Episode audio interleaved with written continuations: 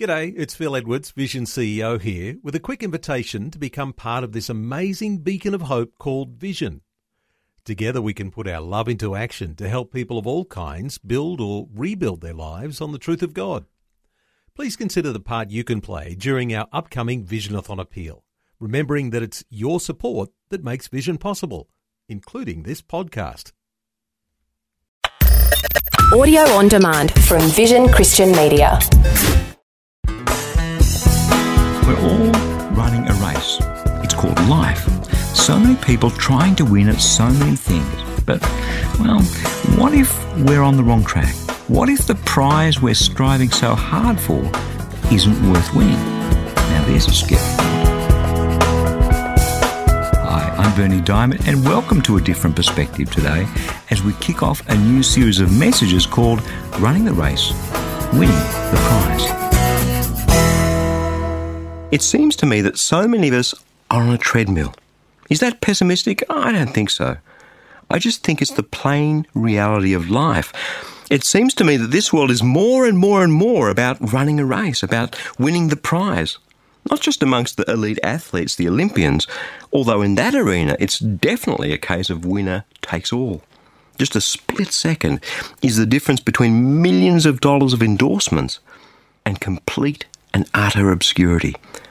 The winner takes all mentality, well, we take that into our lives too. Life seems to be a competition in so many areas.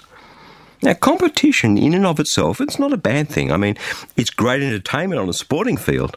It sharpens our senses and helps us to achieve things. And, but it becomes a problem when the normal, everyday things that we do in life become a competition. When everything we do, every pursuit, everything is a race trying to beat the next guy. That sort of life, well, that's a stressed life. Maybe that's why the biggest thing that people complain of these days is too much stress. There are so many races that we seem to run, and today, today we're going to take a look at that from a different perspective.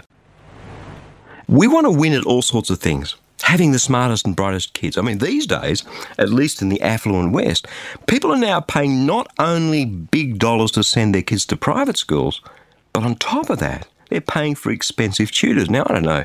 I attended a government school, no tutors, and I managed pretty well. But these days, it's so much more competitive. There's more pressure to win political races. I mean, as an Australian peering in on the US presidential race every four years, how much did Barack Obama raise in his campaign? Something like a billion dollars, all to win. I mean, beauty. Beauty is an almost pathological competitive obsession amongst teenage girls. Success in our careers, the cars we drive, the houses we live on, on and on and on it goes. So many people competing with one another. It seems that whether it's pure survival or the excesses of a wealthy society, life's all about running hard and winning. Now, I was brought up in a post war European work ethic, so I am the last person to criticise hard work. Actually, I believe in applying ourselves and working hard, but there's an ugly underbelly to that. There's a, there's a part where people pour their lives out to win a prize, but the question is is that prize worth winning? The goal that we've been programmed to go after so hard, is just stop and look and think in the cold, hard light of day and ask, is this a race worth winning? Well, is it? This week on the program, we're starting a series called Running the Race, Winning the Prize, because actually, part of believing in God is running the race and winning the prize. But the question we need to ask ourselves, though, and that's what today is all about, is this Am I on the right track? Am I running the right race? So often the world's just kind of, I don't know, programmed us to, to run this particular race. The career we've chosen, maybe, or, or, or a race that's about winning lots of money, or whatever it is. We're running in the race. We're giving it our all. We're slogging hard. We're working hard. But let me ask you this stand back, take a hard look at your race, the race that you're running.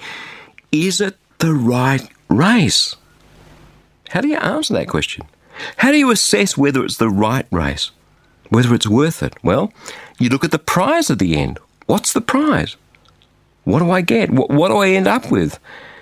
And given what I want out of life, given my hopes and dreams and plans, is the sacrifice that I'm making for this race justified by the prize? Hmm, hard question. We don't often ask ourselves that because we're addicted to running the race we're running at the moment.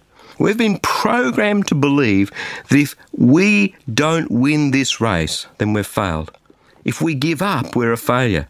We've been duped into thinking that the prize is worth it, even when it's not. You wouldn't believe the number of businessmen, I deliberately am talking about men now, who believe that if they work really, really hard when they're young, they'll be able to retire in their mid 40s, live a life of luxury. Most of them don't. Many of them lose their marriages and miss out on their kids growing up. Many of them have high blood pressure, they're overweight, they end up having a stroke or a heart attack in their 50s when they're still working like idiots. Do you see how easy it is to end up running the wrong race? To pour our lives out for a prize that at the end of the day just ain't worth it. We behave as though it all depends on us and then the stock market crashes. And all the wealth that's been generated by so many busy, hard working, industrious people is wiped off the ledger in a matter of moments. Or war breaks out. Or oil prices plummet. Or sickness strikes. Or, or the crops destroyed. Or, come on, whatever it is. We put our faith in the works of our hands as though there's no tomorrow, as though it all depends on us. But you and I know life just isn't like that. King Solomon was one of the wisest men that ever walked the earth, and towards the end of his life, listen to what he writes. It's from the Old Testament, if you're interested, Ecclesiastes chapter 9, verses 11 and 12. He says, Look, again, I saw that under the sun, the race is not to the swift, nor the battle to the strong, nor the bread for the wise, nor the riches for the intelligent, nor the favour to the skilful. But time and chance happen to them all. For no one can anticipate the time of disaster like fish taken in a cruel net, like birds caught in a snare. So mortals are snared at a time of calamity, when suddenly it falls upon them. We think that if we're swift and strong and wise and intelligent and skillful, that's it, we can do it all, that's all there is. Come on, it's only part of the equation, we know that. Again, don't get me wrong, I'm a great believer in taking the gifts and abilities that God's given us and applying them diligently and working hard and running the race. But which race? The race this world's told us we should be running, or a different race? Is there a better race than what I'm doing today?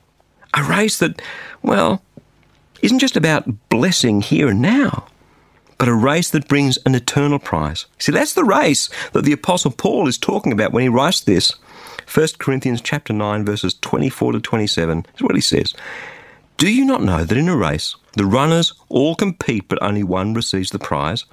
Run in such a way that you may win it. Athletes exercise self-control in all things. They they do it to receive a perishable wreath, but we an imperishable one. So I do not run aimlessly, nor do I box as though beating the air, but I punish my body and I enslave it, so that after proclaiming to others, I myself should not be disqualified.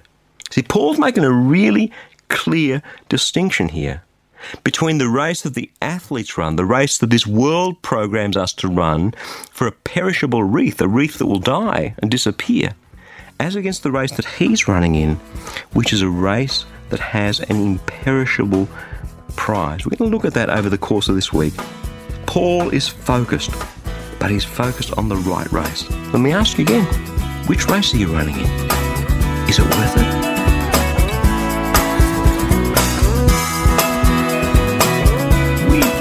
Sharing the gospel with as many people as possible so they can experience a real and tangible relationship with God. So before I go, I'd like to tell you about our free daily devotional to help you be all that God made you to be. It's called Fresh. Each day you'll receive a powerful scripture verse together with some words of inspiration, hope, and encouragement.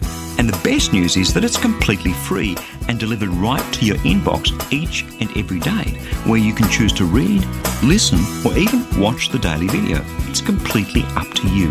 It's God's Word fresh for you each day. To receive your free devotional, just jump onto the website freshdevotional.org. You'll see the Fresh E devotional sign up right there for you. As a bonus, I'll also send you a free copy of my ebook, How Can I Hear God Speak to Me? So head across to the website and sign up to receive Fresh. I pray that your heart will be touched and transformed as you draw ever closer to Jesus through His Word. That web address again, in case you missed it, is freshdevotional.org. I'm Bernie Dymet. Catch you again, same time tomorrow, with a different perspective. Thanks for taking time to listen to this audio on demand from Vision Christian Media. To find out more about us, go to vision.org.au.